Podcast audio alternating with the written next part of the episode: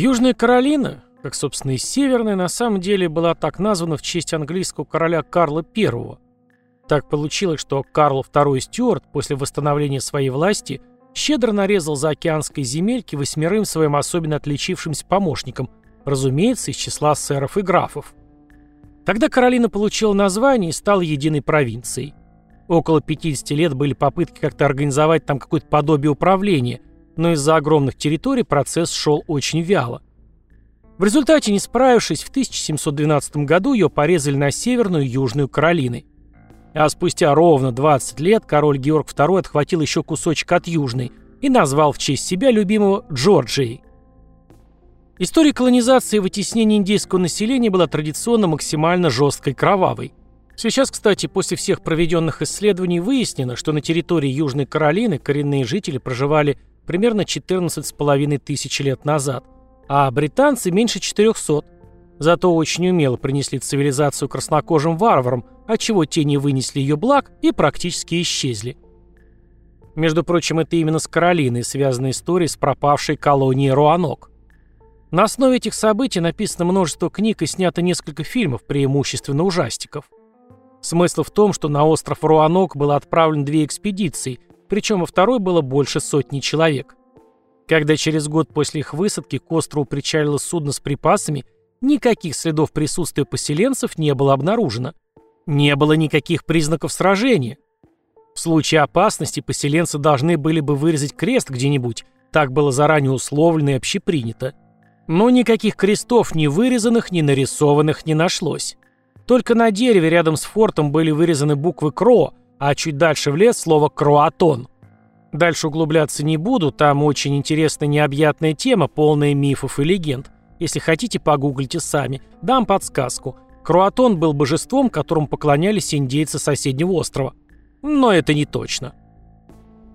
Потом была затяжная война за независимость, которая обильно оросила кровушкой местные плантации – Особенно лютовал на этих землях лоялист кровавый Билл Каннингем, который устраивал натуральные бойни не только по политическим мотивам, но и из личных побуждений. О его жестокости ходили легенды. Одной из таких его жертв стал один молодой активист Джон Стедман, которому Каннингем лично выпустил кишки прямо в спальне плантации Ореховой рощи, что в городке Робок. Потом более 200 лет там красовалось какое-то пятно на полу спальни второго этажа.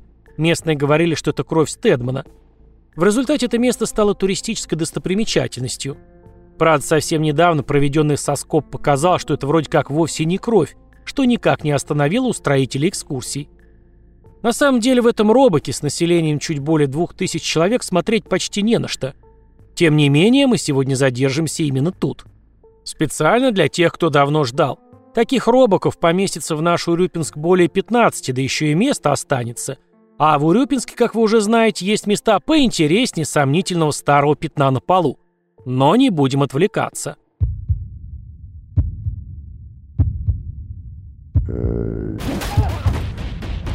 Краймкаст.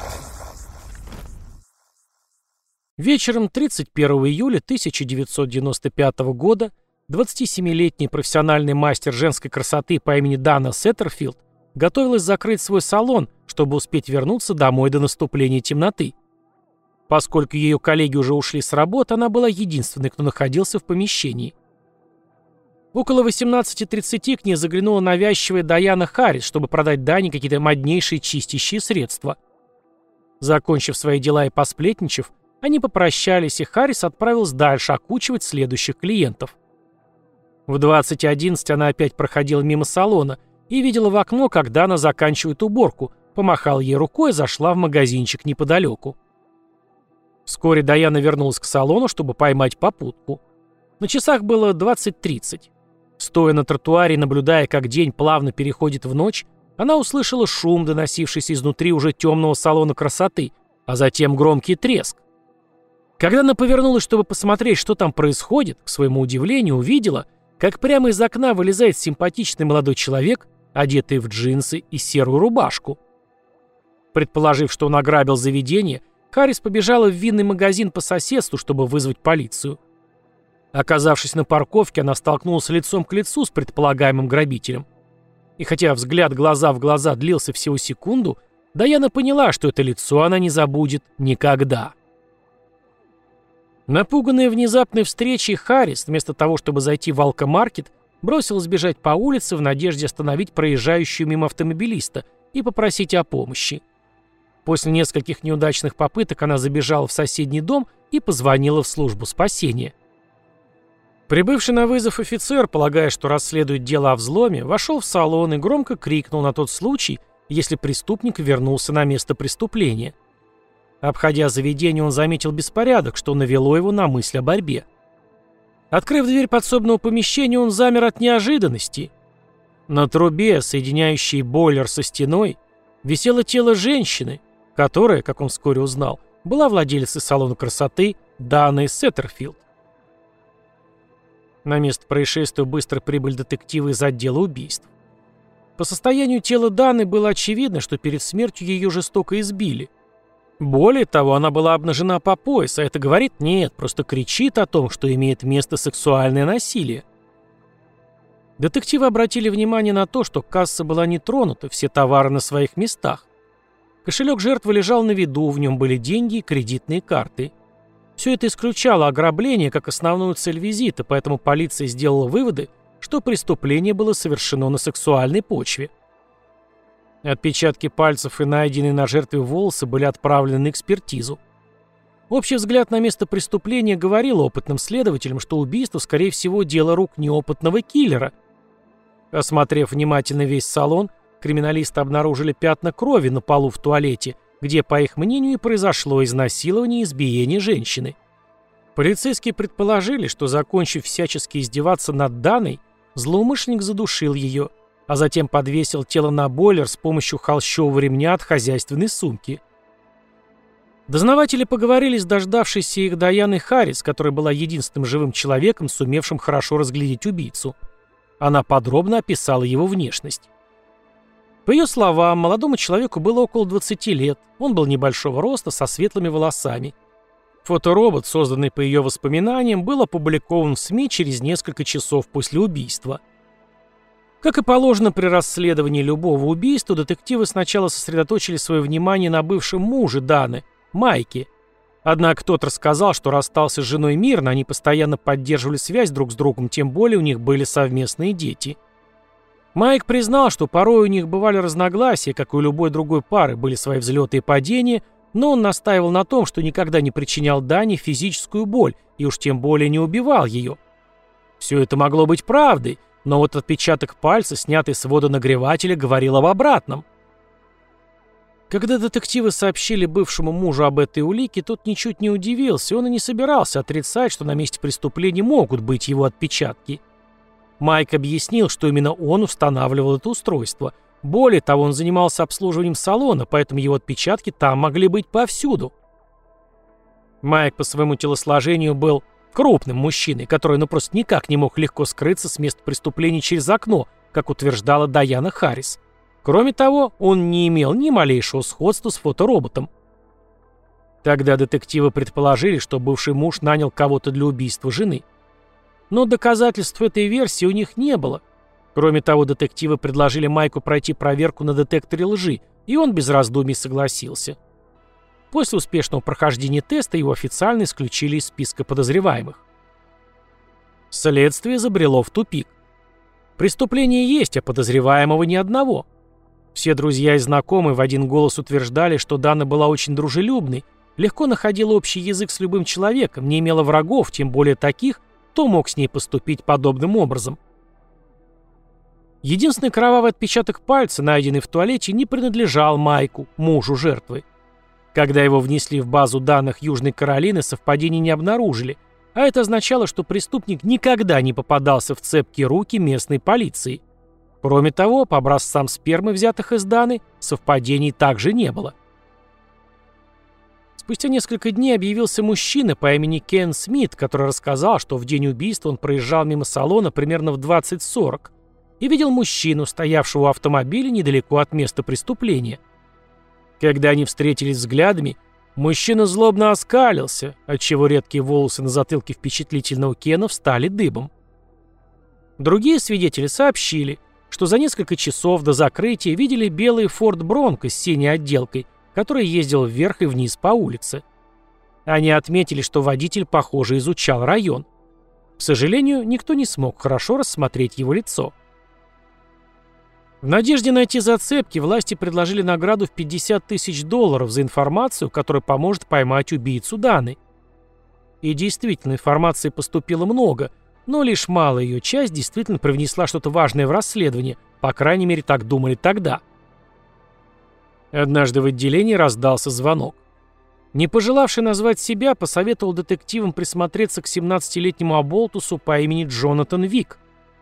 Готовые попробовать все, что угодно, следователи встретились с подростком и его матерью, которой принадлежал белый форт Бронко с синей отделкой. В ходе интенсивного допроса Вик полностью отрицал свою причастность к убийству. Когда его мать поручилась за его невиновность, подтвердив алиби сына, копы поблагодарили их за сотрудничество и сказали, что они свободны. В связи с отсутствием остро заинтересованных в расследовании лиц, а также с тем, что зацепок становилось все меньше и меньше, дело вскоре заглохло.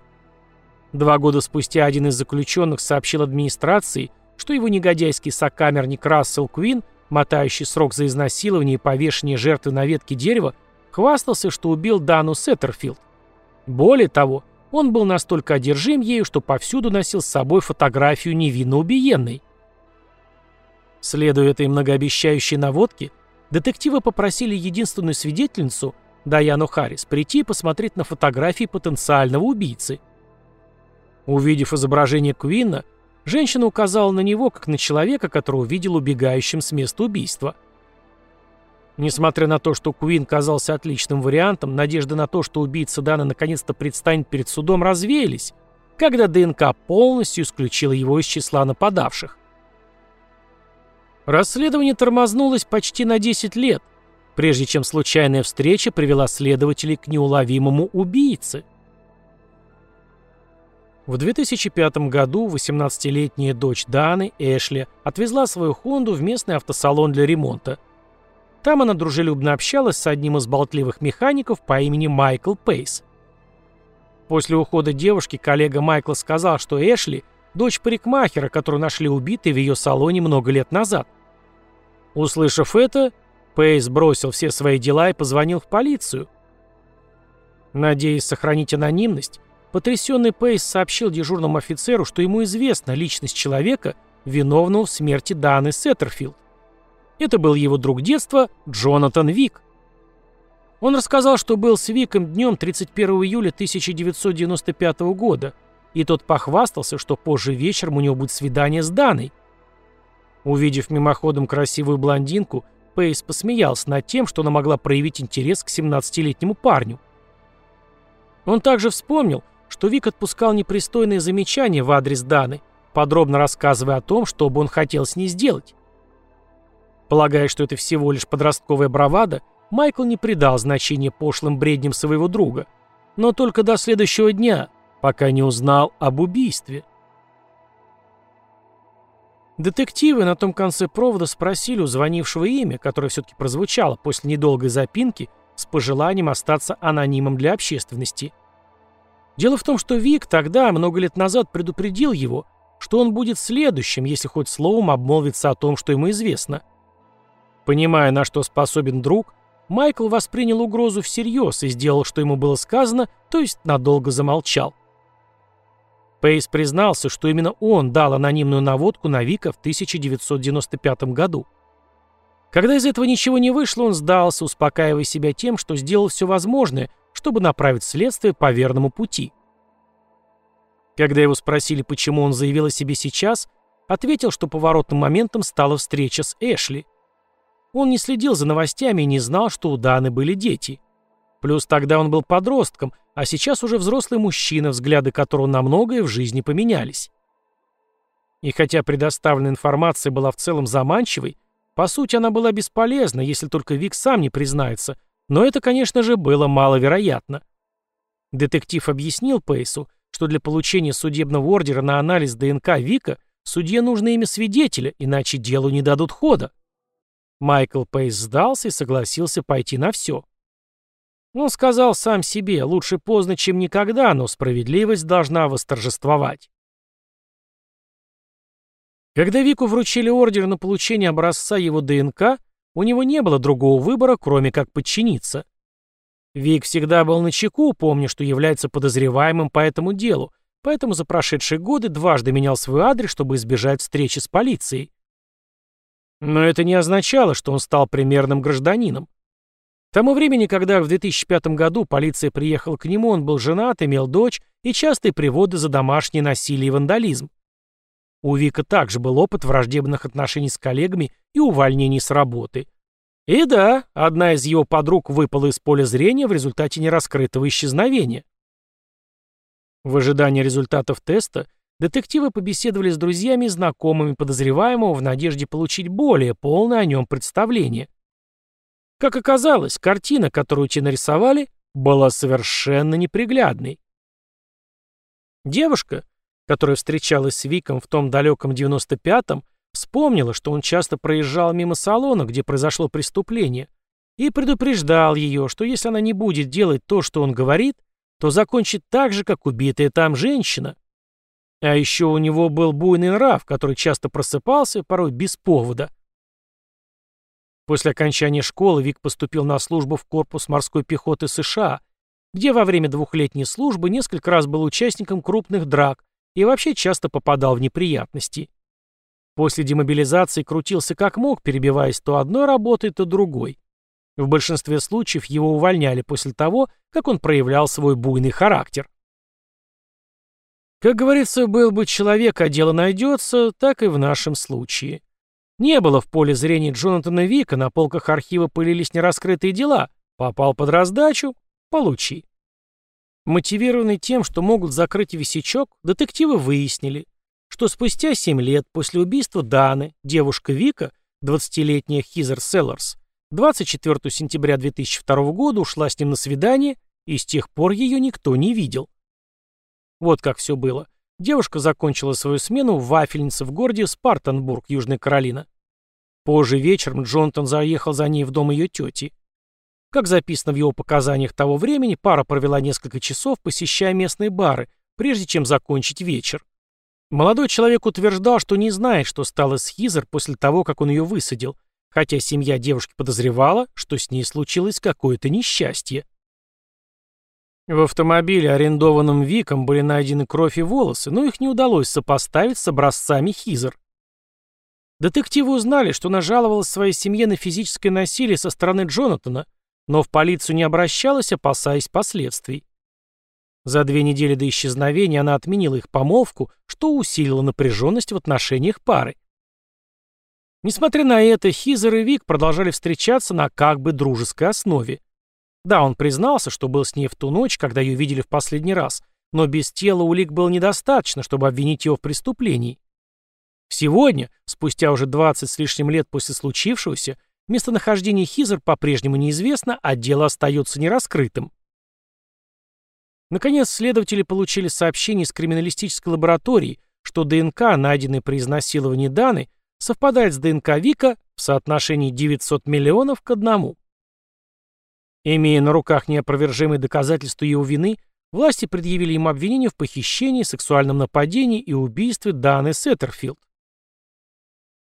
Суд над Виком начался в ноябре 2006 года. Обвинение было построено на совпадении ДНК по сперме и совпадении отпечатка пальца. Того самого, единственного кровавого отпечатка.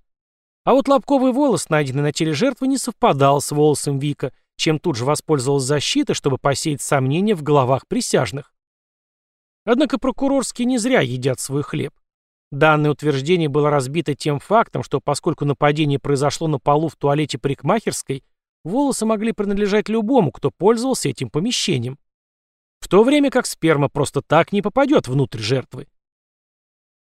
Итак, собирая воедино события той роковой ночи, сторона обвинения нарисовала следующую картину.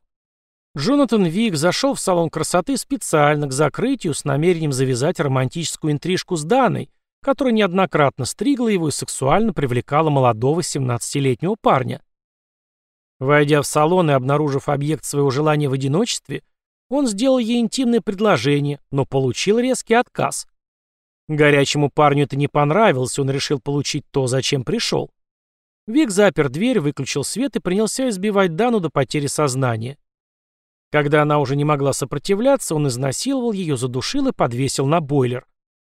Почему он решил уйти через окно, а не через дверь, что привлекло бы гораздо меньше внимания, логически объяснить невозможно. В начале декабря 2006 года присяжные вынесли вердикт по этому делу. Они совещались всего 20 минут, но этого времени им хватило, чтобы признать Джонатана Вика виновным по всем пунктам обвинения. Приговор. Пожизненное заключение за убийство, 30 лет за сексуальное насилие, похищение и удерживание жертвы против ее воли. Джонатан Вик со всеми заслуженными почестями отправился на нары в исправительное учреждение в Риджленде, штат Южная Каролина. Но несправедливый приговор, по его мнению, не давал Джонатану Вику спать спокойно, и он, найдя нового адвоката, в 2010 году попросил об очередном судебном разбирательстве, мотивируя тем, что его предыдущие защитники некомпетентно подошли к решению вопроса и плохо сделали свою работу. Заключенные часто просят о таких слушаниях в надежде на новые судебные разбирательства или смягчение уже вынесенного приговора. В нашем случае Джонатан Вик исторгал из себя непрерывные жалобы таким потоком, что судье хотелось схватиться за голову и закричать «горшочек не вари». Вик протестовал против анализа ДНК, утверждая, что он был загрязнен. Потом против специалиста, проводившего анализ. Затем жаловался на адвокатов, которые не дали ему выступить с оправдывающей себя речью в суде в 2006 году. Был недоволен публичностью своего суда, он считал, что СМИ оказали давление на присяжных. Потом жаловался на недостаточное количество свидетелей защиты. В целом претензии были адресованы своим бывшим адвокатам. Они выступили в суде и аргументировали свою позицию по всем пунктам. Выслушав мнение обеих сторон, окружной судья Марк Хейс отклонил все претензии Джонатана Вика и дорога обратно в казенный дом показалась ему короче, чем раньше. Но тем не менее, процесс, хоть и неудачный, не прошел для нашего сидельца без последствий. Злость кипела, бурный нрав рвался самоутвердиться за чей-нибудь счет. Цена самоутверждения плюс три года к пожизненному. Вик, будучи не в настроении, напал на сотрудника исправительного учреждения и угрожал кровавой расправой попавшему под раздачу государственному чиновнику. Помимо добавочных трех лет, Ощутимым стало другое наказание. Ему разрешили выходить из камеры только на один час в сутки, остальные 23 часа находиться в камере, и все это в течение шести месяцев. Право на условно-досрочное освобождение у Джонатана Вика появится в 2035 году. Что же касается виновницы раскрытия этого дела, дочери убитой, Эшли, то известно, что она родила двоих детей и посвятила себя помощи людям, пережившим ужасное преступление. Она стала адвокатом потерпевших в офисе шерифа округа Спартанбург. Будучи деятельной и общительной, как ее покойная мать, она также запустила тюремную программу, чтобы информировать заключенных о влиянии их преступлений на друзей и семьи жертв.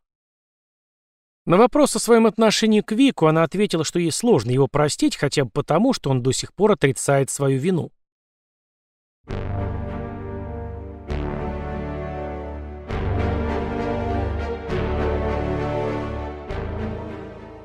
Вот такая история.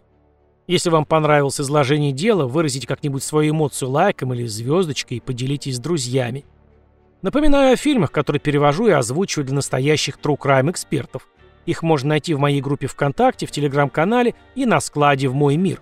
Все ссылки можно найти в описании. Но самое интересное, конечно же, на канале Бусти и по подписке ВК Донат. Благодарю всех подписчиков в этих местах за их неоценимую помощь проекту. А на сегодня все. С наступающим Новым годом! До наших новых волнующих встреч!